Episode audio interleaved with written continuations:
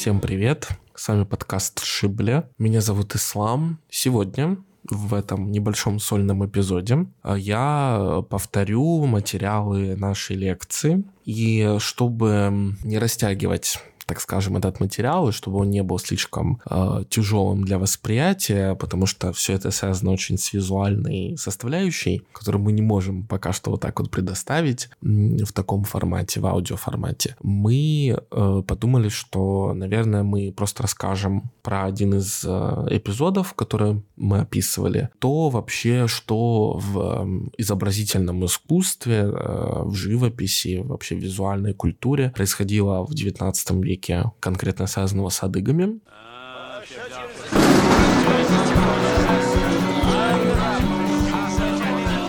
Почему мы вообще говорим об этой теме и об этом историческом периоде. Важно отметить, что 19 век – период вообще такого расцвета и вхождения в мировую а, условно, да, западную, так скажем, культуру, такого понятия, как ориентализм. Что это такое? Ориентализм — это целое направление в западноевропейской культуре, которое романтизировало, фетишизировало, в каких-то местах даже сексуализировало образ Востока, делая его вот таким загадочным. И настолько глубоко в мировую, в европейскую культуру проник эм, этот миф и этот весь романтический образ Востока, что начал проявляться во всем, начиная от того, что проводились разные тематические баллы, мероприятия все вот как-то имплементировали, да, использовали в своей, может быть, даже внешнем виде какие-то восточные элементы, вплоть до того, что строилась уже архитектура в западных странах в восточном стиле, может быть, мавританском или неомавританском стиле и так далее. То есть можно говорить о том, что эта тема, тема Востока глубоко очень проникла в культуру, стала, по сути, таким мейнстримом, да, вот чем-то очень таким популярным поп-культурой. В том числе стали появляться художники-ориенталисты, да, то есть те художники, которые, собственно, по зову времени, по зову того, что происходило в культуре в тот момент, стали писать картины на вот эти ориентальные темы. Конечно, основным вообще, что будоражило умы европейцев, это были гаремы, теория вообще вот, ну не теория, а вот история про многоженство, про вот этих вот каких-то безумных экзотичных красавиц, которые населяли вот эти вот э, гаремы и так далее. И здесь, я думаю, уже какие, какая-то часть э, слушателей понимает, да, к чему я клоню. Мы сами знаем, да, что исторически, к сожалению, это тяжелая часть нашей истории, сложная, не до конца нами пройдена, не до конца вообще проработанная. Это история с рабством. История с тем, кто, как, кого обращал, продавал в рабство, где находились эти рабовладельческие рынки в условной Черкесии, да, и так далее. Как бы очень такая сложная, сензитивная и дебютируемая тема, но она была, она есть, и как бы этот дискурс, он должен рано или поздно произойти, кто-то должен начать это обсуждать. Историю про то, какое количество черкешенок было продано в рабство, история про то, как это происходило, куда они в итоге попадали. И, естественно,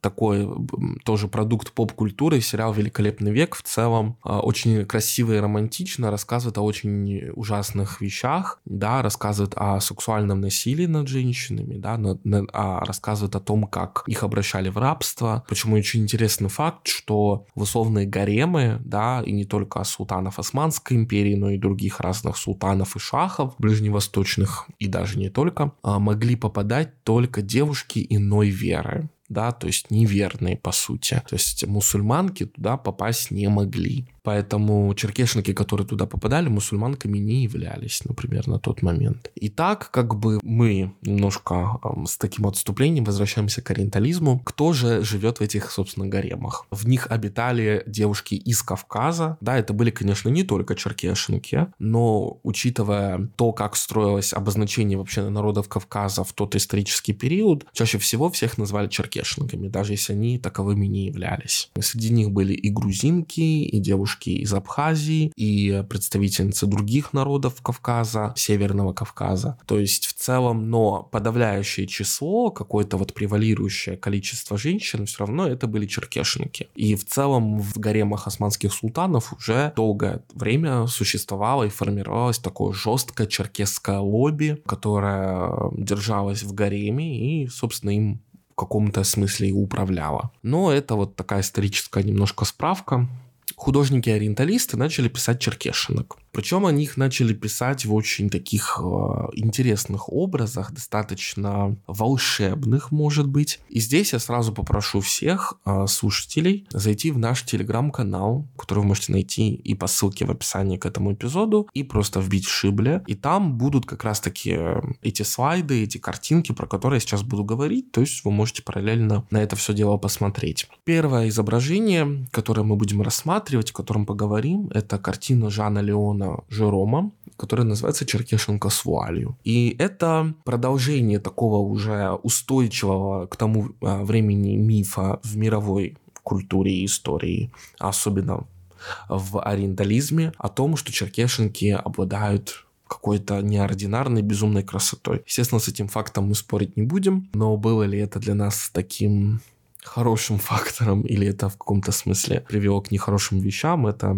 судить не нам об этом. Но как бы факт остается фактом, и на, этот, э, на это вообще вот утверждение есть такой интересный тоже тезис о том, почему так воспринимали так черкешинок, да, фетишизировали их красоту, и в какой-то момент она стала даже эталоном красоты в европейской культуре. Хотелось всем выглядеть как черкешника. Кто-то говорит, что это связано с тем, что адыги прививались от оспы. Утверждать, были ли это первый народ вообще, который изобрел э, вакцину от оспы или нет, я не буду, потому что мы этого действительно не можем утверждать и не знаем. Но то, что один из первых, по крайней мере, народов, который смог сам изобрести вакцину от оспы, да, лекарства от оспы. Этот факт в целом доказанный. И этот факт привел к тому, что человек, который болеет оспой, у него на лице ужасные такие достаточно остаются шрамы, следы от оспы, оспины. А учитывая то, что черкешенки и черкесы с младенчества прививались от оспы, у них их было мало или не было вообще. И, соответственно, это уже делало их на голову, собственно, выше представителей разных других европейских народов. Помимо этого,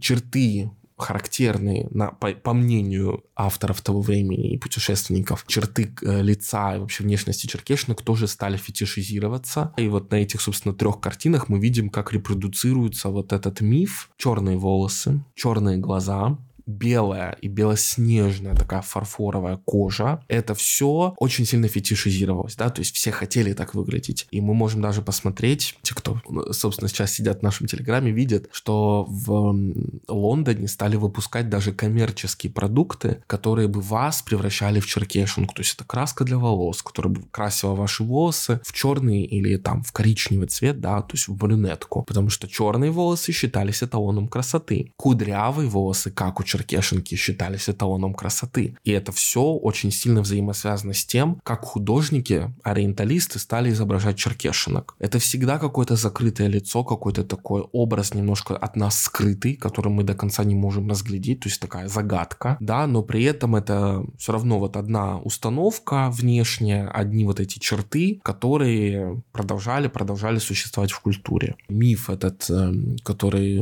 упрочнялся в культуре и достаточно долго строился, случился, привел к тому, что многие черкешенки, которые попадали в рабство и на, рабо, э, на рабовладельческие рынки, в основном были наложницами, да, то есть они продавались, покупались разными вообще людьми там от условной Италии, заканчивая Индонезией, то есть где только черкешенки могли не оказаться, или вообще в целом, где они только не оказывались. И их красота давала возможность их условному такому владетелю, ужасно это все, конечно, звучит, обелить свой род. И это очень сложно вообще дискурс расовый, который поднимает очень интересный а, деколониальный автор Мадина Толстанова. Книжка, которую мы недавно вот обнаружили, очень советуем тем, кому это интересна тема, почитать, потому что она как раз-таки уже с этой перспективы рассматривает этот вопрос. То есть перспективы того, что белая кожа, а и всем хотелось иметь белую кожу. И тем, кто, у кого была возможность деньги там купить условную черкешенку, они понимали, что они сейчас ее купят, она родит детей, которые будут белее, скорее всего, по их логике, чем условный отец. И это все, конечно, очень ужасно звучит и отвратительно, но это правда. И это та правда, с которой нам всем придется